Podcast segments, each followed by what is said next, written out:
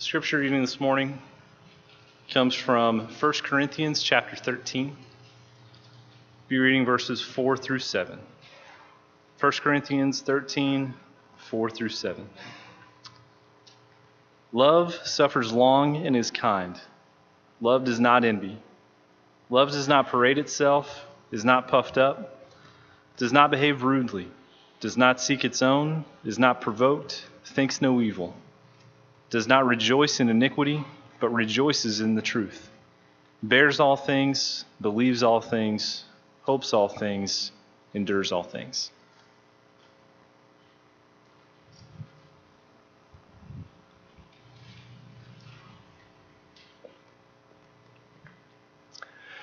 One of the most famous passages in all the Bible is 1 Corinthians chapter 13. And especially famous are those verses that Brett just read for us, verses 4 through 7.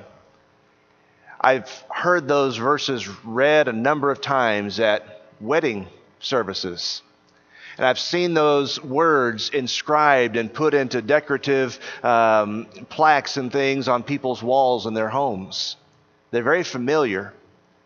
But when you stop and think about the backdrop of 1 Corinthians 13, when you think about what 1 Corinthians 13 does in the book of 1 Corinthians, those words also remind us that love is hard work. As a matter of fact, love is a lot of work, and it involves us doing things that are uncomfortable and difficult. And it's about that subject that I'd like to talk to you this morning. Why love is hard work. In 1 Corinthians, the church was fighting.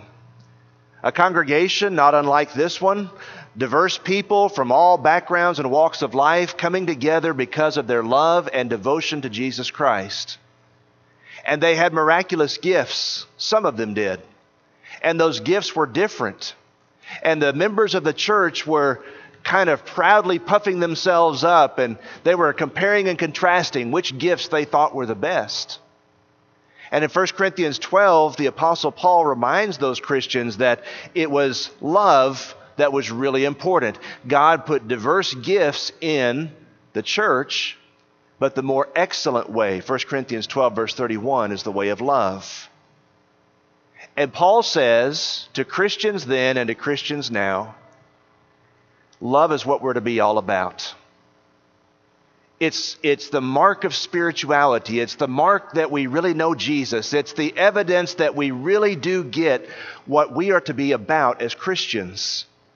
You remember on one occasion, people asked Jesus, What was the great commandment in the law? And Jesus responded with two answers Love God with all your heart, soul, mind, and strength, and love your neighbor as yourself. Matthew 22, verses 37 through 40.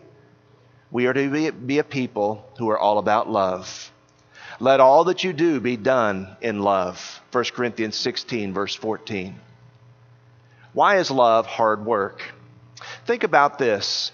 As you're looking at 1 Corinthians 13 and verse 7, just notice that last verse it's very poetic and it just kind of rolls off your tongue. Loves bears all things, believes all things, hopes all things, endures all things. But when you stop and think about what the passage is actually saying, it's saying that if I love people, there are some burdens that I'm going to have to bear. And if I love people, there are some uncomfortable and difficult circumstances that I'm going to have to endure. It's difficult to love people. The last 12 months has been a case study in people not being able to get along. Would you agree with that? The last 12 months has been a case study on a worldwide level of people not being able to agree and not being able to get along about you name it. Love is hard work to bear and to endure things that are difficult. That's challenging. Love is too often absent in people's lives and in their motives. You think about this. In 1 Thessalonians chapter 1 verse 3, the apostle Paul was writing to a congregation and he, he was remarking on what was worthwhile about them, what was good. And he, he's thankful for their work of faith. And then he expresses it this way your labor of love. So it wasn't just that these Christians in Thessalonica that they said by lip service, we love each other. There was labor involved, and the Greek word for labor there is unique. It's the word that means wearisome, toilsome labor. The kind of labor where you work up a sweat where at the end of the day, you take your shower and you put your head down on the pillow and it doesn't take you any time to fall asleep. That kind of labor.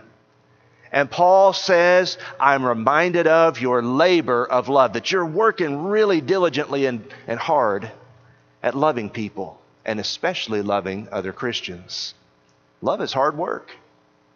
You think about passages like 1 Thessalonians 3 and verse 12, where Paul, one of his prayers for the church was that the Lord may make the church to increase and to abound in love for one another and for all. As a matter of fact, when you read 1 Thessalonians, this was an infant church. They were brand new in the faith. And there's a lot in 1 Thessalonians that's meant to shore up their faith, to instruct them, to give them the information that they needed. But the thing that Paul kept praying for over and over and over for this infant church was that their love might continue to increase, that their love might abound. I would suggest that that's what God wants us to be praying for the church here in Katy and the church around the world is that love might increase and that it might abound because love is hard work. It's a challenge. There is a great deal of effort involved in really loving other people. Galatians 5, verse 6 Neither circumcision nor uncircumcision avails anything, but a faith that works through love. Motivated by love, driven by love, compelled by love, informed by love that kind of faith is valuable before God. We are, as human beings, we are limited capacity information processors. What do you mean by that? I mean that at any given moment, you only know just a very, very little, a sliver about other people and about what's going on in their lives. You know just a little bit, just a sliver of the circumstances that are happening around you in the world. You don't know a great deal, and neither do I, about people's motives, about their ideas. We don't know a great deal about circumstances and facts. Just think about what you do know. Start writing down things that I, I know for a fact this is true, and I know 100% this is true. I'd stake my life on it. We really know very little. When you stop and think about it, we really do. In our relationships with each other, we think we know what's motivating somebody else, but we may be drastically wrong. The reason why love is needed is because number 1, God is love. 1 John chapter 4 verse 8. And we want to serve and to honor him and to be like him. But we also need to love others because in the absence of information, and in the event that our information that we think is so right might actually be wrong, love is needed because love is the buffer between people who are imperfect and sinful. Love is what allows us, as the people of God, to continue to strive to grow and mature, even when we don't always have all the information about others and about circumstances that we might like to have. Love is hard work. And what I'd like for us to do this morning with our study is this I'd like to give you just six practical examples because we are the people of God and we want to love like God does. Six practical examples about how love is a lot of work. The labor of love, what does it look like? If I'm going to be a loving person, if I'm going to exemplify the 1 Corinthians 13 virtues of love, what does that entail? Six examples this morning. Here's number one. In times of difficulty, love is patient and love is kind. If you've got your Bible open to 1 Corinthians 13, I want you to look at verses 4 through 7. Look at verse 4, first of all. What's the first thing that's mentioned in 1 Corinthians 13, verse 4 about love?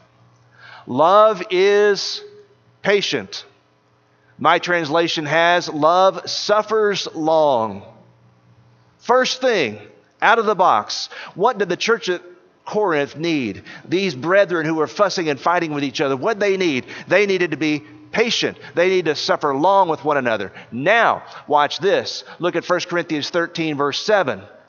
Love bears all things, love endures all things. As you look at the characteristics and qualities mentioned in this passage, the passage begins and ends with patience. Do you see that? To be able to bear the imperfections and the irritations and the aggravations of other people and of circumstances, that is the essence of love. It starts and ends with bearing and believing and hoping all things. It starts and ends with patience. If I'm not showing patience towards someone, I'm not behaving lovingly toward them. We serve a God who is patient with us, don't we? He's patient with our shortcomings, not willing that any should perish, but wanting all men to come to repentance. 2 Peter chapter 3 and verse 9. We serve a patient God, and we are to be a patient people because that's what love does. The fruit of the Spirit is love, joy, peace, patience. Galatians chapter 5 and verse 22. You know, sometimes the irritations and aggravations of life, those things that we'd just like to rather not have to deal with, and the, the people that maybe we'd like to rather not have to deal with, those things may well be in our lives so that we may become more perfect in our love, so that we may become better and more mature and more like our Savior, Jesus Christ, in being patient and kind toward those who it's not always easy to be patient and kind towards? What if the aggravations in our lives are there from God's perspective just so that we might grow up, just so that we might become more like Christ? Isn't that the objective? Isn't that the idea? And when you look at 1 Corinthians 13, 4 through 7, isn't it a picture of who Jesus is? Patient and kind and not rude and not parading itself? Isn't that who Jesus is? What if the difficulties we experience and the hard work that's involved in love is intended by God to make us more like our, our Savior. In James chapter 1, verse 2, James says, Count it all joy, my brethren, when you encounter various trials, knowing that the testing of your faith produces patience. We are to be patient in trials and in circumstances. And the Bible goes on in another passage to talk about how brethren are to be compassionate toward one another, patient with one another, bearing with one another. Colossians 3, verses 12 and 13. My love is measured by my ability and willingness to be patient with others. That's what the passage teaches. In times of difficulty, love is patient and kind. How are you doing with that? How are you doing with your patience with those who think differently and view things differently and have different conclusions than you do? How are you doing? Love is patient in times of difficulty. Secondly, why is love hard work? It's not just something that you fall into and fall out of, like people talk about, or like you see on the Hallmark movies. Love is something that we do on purpose. It's a choice we make. Why is it hard work? Because in a divided world, secondly, love upholds its commitments. I want you, if you're taking notes, to underline that word commitment or circle it.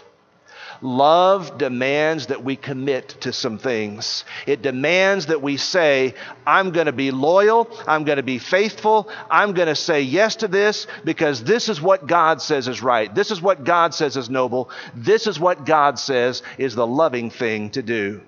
In 2 Corinthians 1, verse 20, Paul talks about the promises of God, and he says, In him, all the promises are yes and amen. If God makes a promise, he is committed to that promise. He's faithful to that promise. He's going to do what he says because he loves people, and because he loves the truth, and because he loves his word.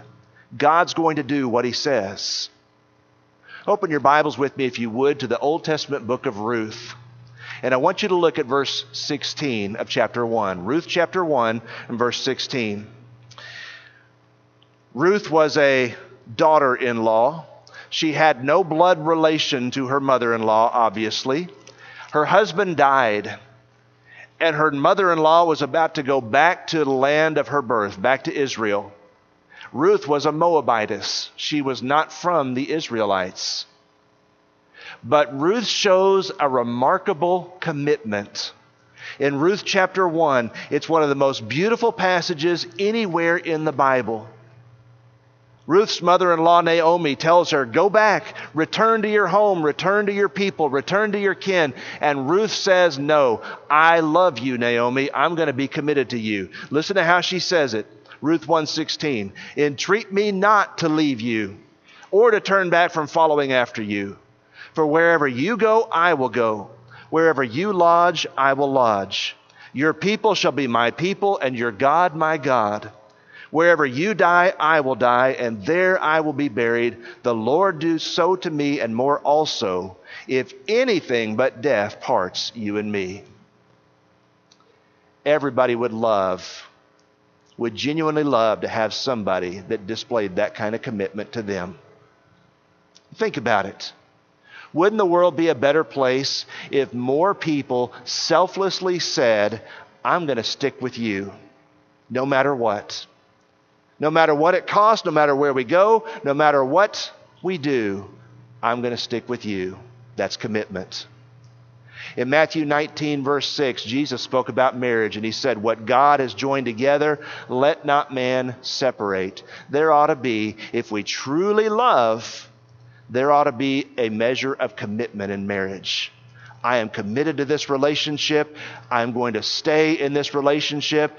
I've promised in this relationship to love you for better or for worse, for richer or for poorer, in sickness and in health, as long as we both shall live. That sounds a great deal like what Ruth was saying to Naomi, doesn't it? It's about commitment. Love upholds commitments in a divided world. In Matthew 5:33, Jesus said, "You stay committed to what you say you're going to do." If you make a vow, don't fail to pay that vow. In Matthew 5, verse 37, he goes on to say, Let your yes be yes and your no be no. Hold fast to the words that you speak to others. You make a promise, you make a commitment. Be committed. In Philippians 3:17, Paul said, hold on to the one thing that we all ought to be pursuing and follow my example and follow the examples of others who are committed to these things. People who are committed to Christianity and to following Jesus Christ. Love upholds commitments according to Scripture. In Acts 20, verse 27, the Apostle Paul said, I'm committed to speaking and preaching the whole counsel of God to you. In what areas should we uphold commitments? We ought to uphold commitments in living the Christian life. We ought to uphold our commitments in proclaiming and living according to every word that proceeds from the mouth of God. We ought to uphold our commitment and our faithfulness in our marriages because love does this in the midst of a divided world. It's so easy just to unfriend people. It's so easy just to click a button and I don't have to see that person anymore. I don't have to interact with that person anymore. It's so easy to block somebody on your cell phone. Love upholds commitments. If we truly love others, commitment is part of that equation. Why is love hard work? Number three, because in areas of uncertainty, love believes the best. In areas of uncertainty, love believes what's best. As you look at 1 Corinthians 13, verse 7, love bears all things, believes all things. Love is not naive, it's not gullible, it's not easy to fool. But love tries to take the best interpretation of the facts. Because I love you, because I care about you, even though I don't know everything, I might have some questions. I ought to, as a Christian, take the very best possible view of the facts. And so, love does the following in relationships love is willing to put away suspicion. In 1 Timothy chapter 6 verse 4, Paul is describing false teachers and he says they are characterized by all kinds of ungodly things including evil suspicions. And the word suspicion there in 1 Timothy 6 4 means that we have just a scant amount of evidence and we run to the wrong conclusion with that evidence. Oh, I know what that person's all about. I know what they're trying to accomplish. I know why they're saying and doing what they're saying and doing. Maybe you do, maybe you don't. Love is willing to put away suspicion and take the best view of the facts. Love is willing to avoid jumping to conclusions with other people. It's hard work to love, it just is. If I care about someone, I'm willing to avoid jumping to conclusions. Proverbs 18, verse 17. The first one to plead his case seems right until, until his neighbor comes and examines him, the Bible says. You know, a lot of times we see something and we jump to conclusions and we know exactly what we think has happened or what's going on. Love holds and suspends judgment sometimes. Avoid jumping to conclusions. What does love do? Believing the best. Believing the best is the essence of encouragement, brethren. In Acts chapter 9, verse 26, Saul of Tarsus had been converted. He had become a Christian. And when he went back to Jerusalem, he tried to go to a worship service. He tried to join the disciples, and they wouldn't let him in. The Bible says they were afraid of him. And so Saul of Tarsus was kind of a ship without a port. Where am I going to go? I've obeyed the gospel. I'm a Christian. Where am I going to go? Barnabas, if you remember in Acts 9, believed the best about Paul. Barnabas, because he loved and because he was an encourager, went to Paul and talked to him and brought him and introduced him to the disciples. There need to be more people that take the best possible view of things among the people of God. Love is hard work. Think about this. In speaking of others, when I'm going to say something about other people, love is discreet and kind. We're talking about practical ways in which love is hard work. When I speak of others, it's difficult to be discreet. That means I'm careful about what I say, and it's difficult to be kind consistently. But love is kind, isn't it? 1 Corinthians chapter 13 verse 4. In Ephesians chapter 4 verse 29, the scripture says, "Let no corrupt communication proceed out of your mouth, but what is good for necessary edification, that it may impart grace to the hearers." And shortly thereafter, in Ephesians 4, verse 31, the scripture says we are to put away evil speaking and malice from our hearts. Stop speaking evil of others. Stop saying things and judging motives about others. Stop saying things that are indiscreet and that are unkind. That's what the passage is saying. If we really love people, this is the way that we'll speak. In Mark 4:24, Jesus said it's not just about what we say, it's also about what we hear. Take heed, be careful what you hear. In Romans 12, verse 10, the Bible says that we ought to give preference to one another. We ought to honor one another. We ought to give the very best that we have to give when we speak about others. When you think about speaking about another person, there's an acronym that I've found helpful over the years. Think, T H I N K. And it's five questions. And it takes some practice. In fact, it takes a lot of practice because love is hard work. But think about this. If I'm going to speak about someone else, I ought to ask, first of all, is what I'm about to say about the other person true? Not do I think it's true, but is it true? Do I know for a fact that what I'm about to say really, truly is reality? And then, if I can answer that question with a yes, I still need to ask some other questions. Is it helpful? We might have information about a circumstance or people. And even though we have information, and even though the information is true, it may not be really helpful for this conversation.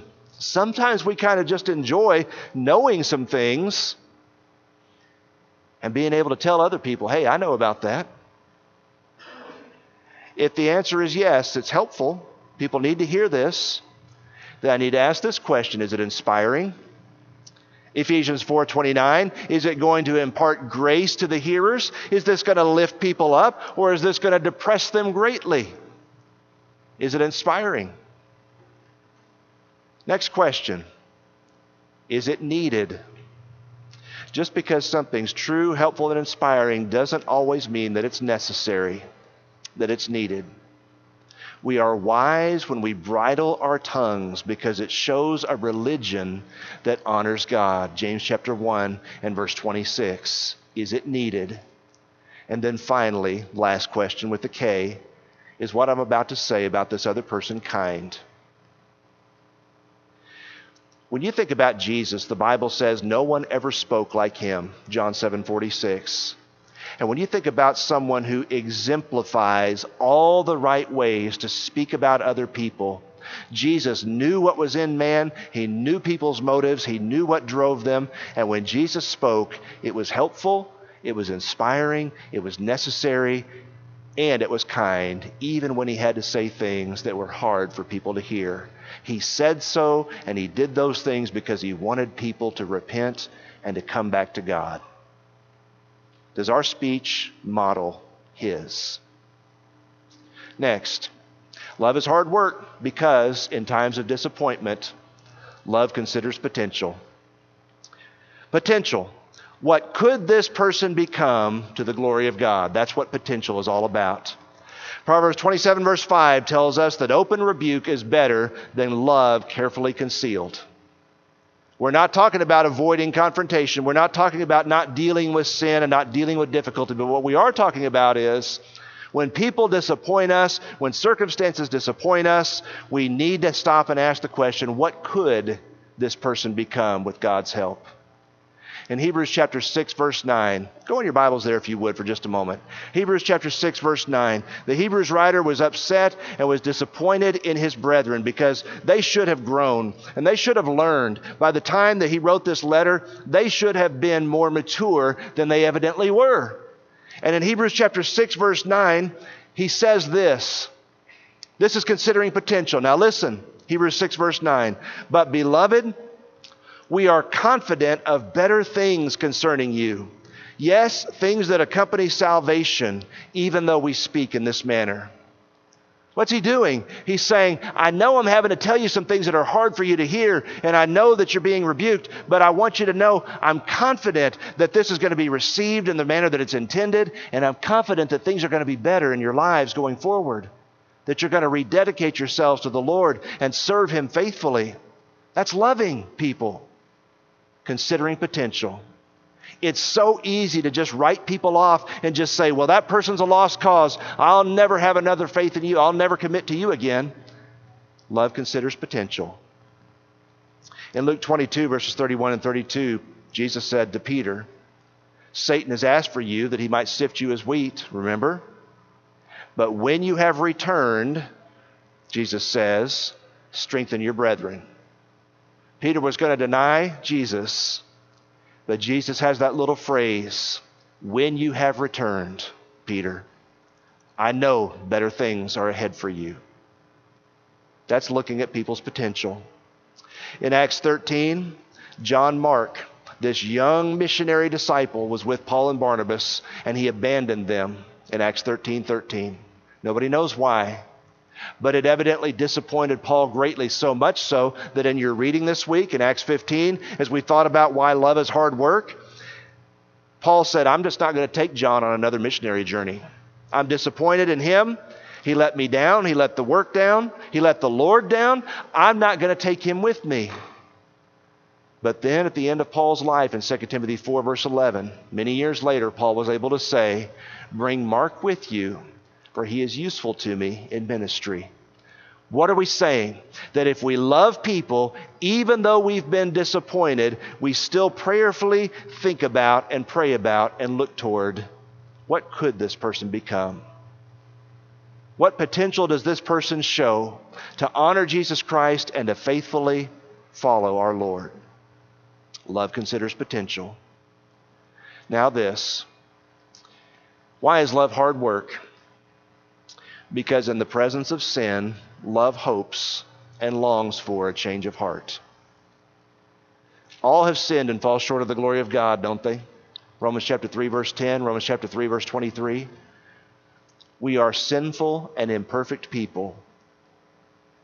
And in the midst of a life full of sinful and imperfect people, we hope for change of heart. That's what it means to love people. 1 Corinthians 13 6 tells us that love does not rejoice in iniquity. We don't celebrate sin. Love doesn't do that. Love rejoices in the truth, the Bible teaches. It rejoices in what's right.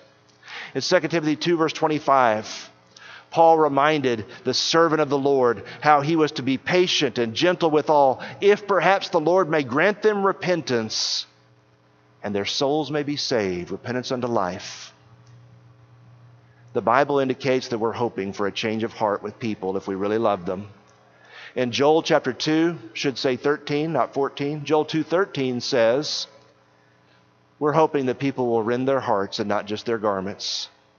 We're hoping that people will see the awfulness and the gravity of their sin, and we hope, as, as people who love others, we hope that they'll rend their hearts before the Lord, that they'll be brokenhearted, because that's the beginning of discipleship, Matthew chapter 5 and verse 3. That's what we long for, because we love people. In Acts 2 36 and 37, when Peter preached on the day of Pentecost, he preached some hard things for people to hear. And the Bible says the people were cut to the heart.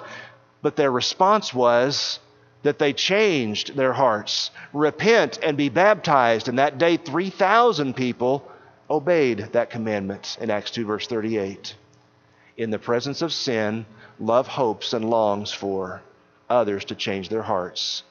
In James 4, verses 7 through 9, James says we ought to resist the devil, we ought to cleanse our hands, and we ought to purify our hearts.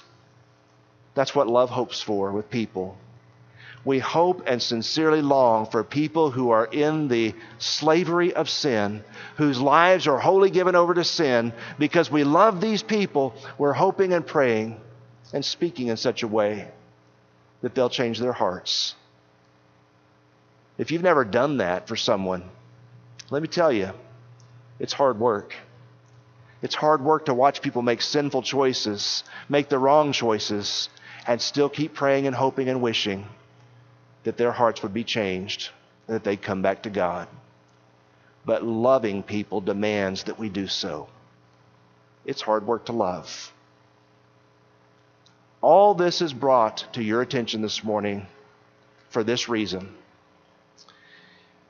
Jesus Christ loves us like nobody ever has. And when you think about the difficult work of loving others, everything we've said this morning has been a perfect picture of who Jesus is. The fact that he is patient with us and kind to us.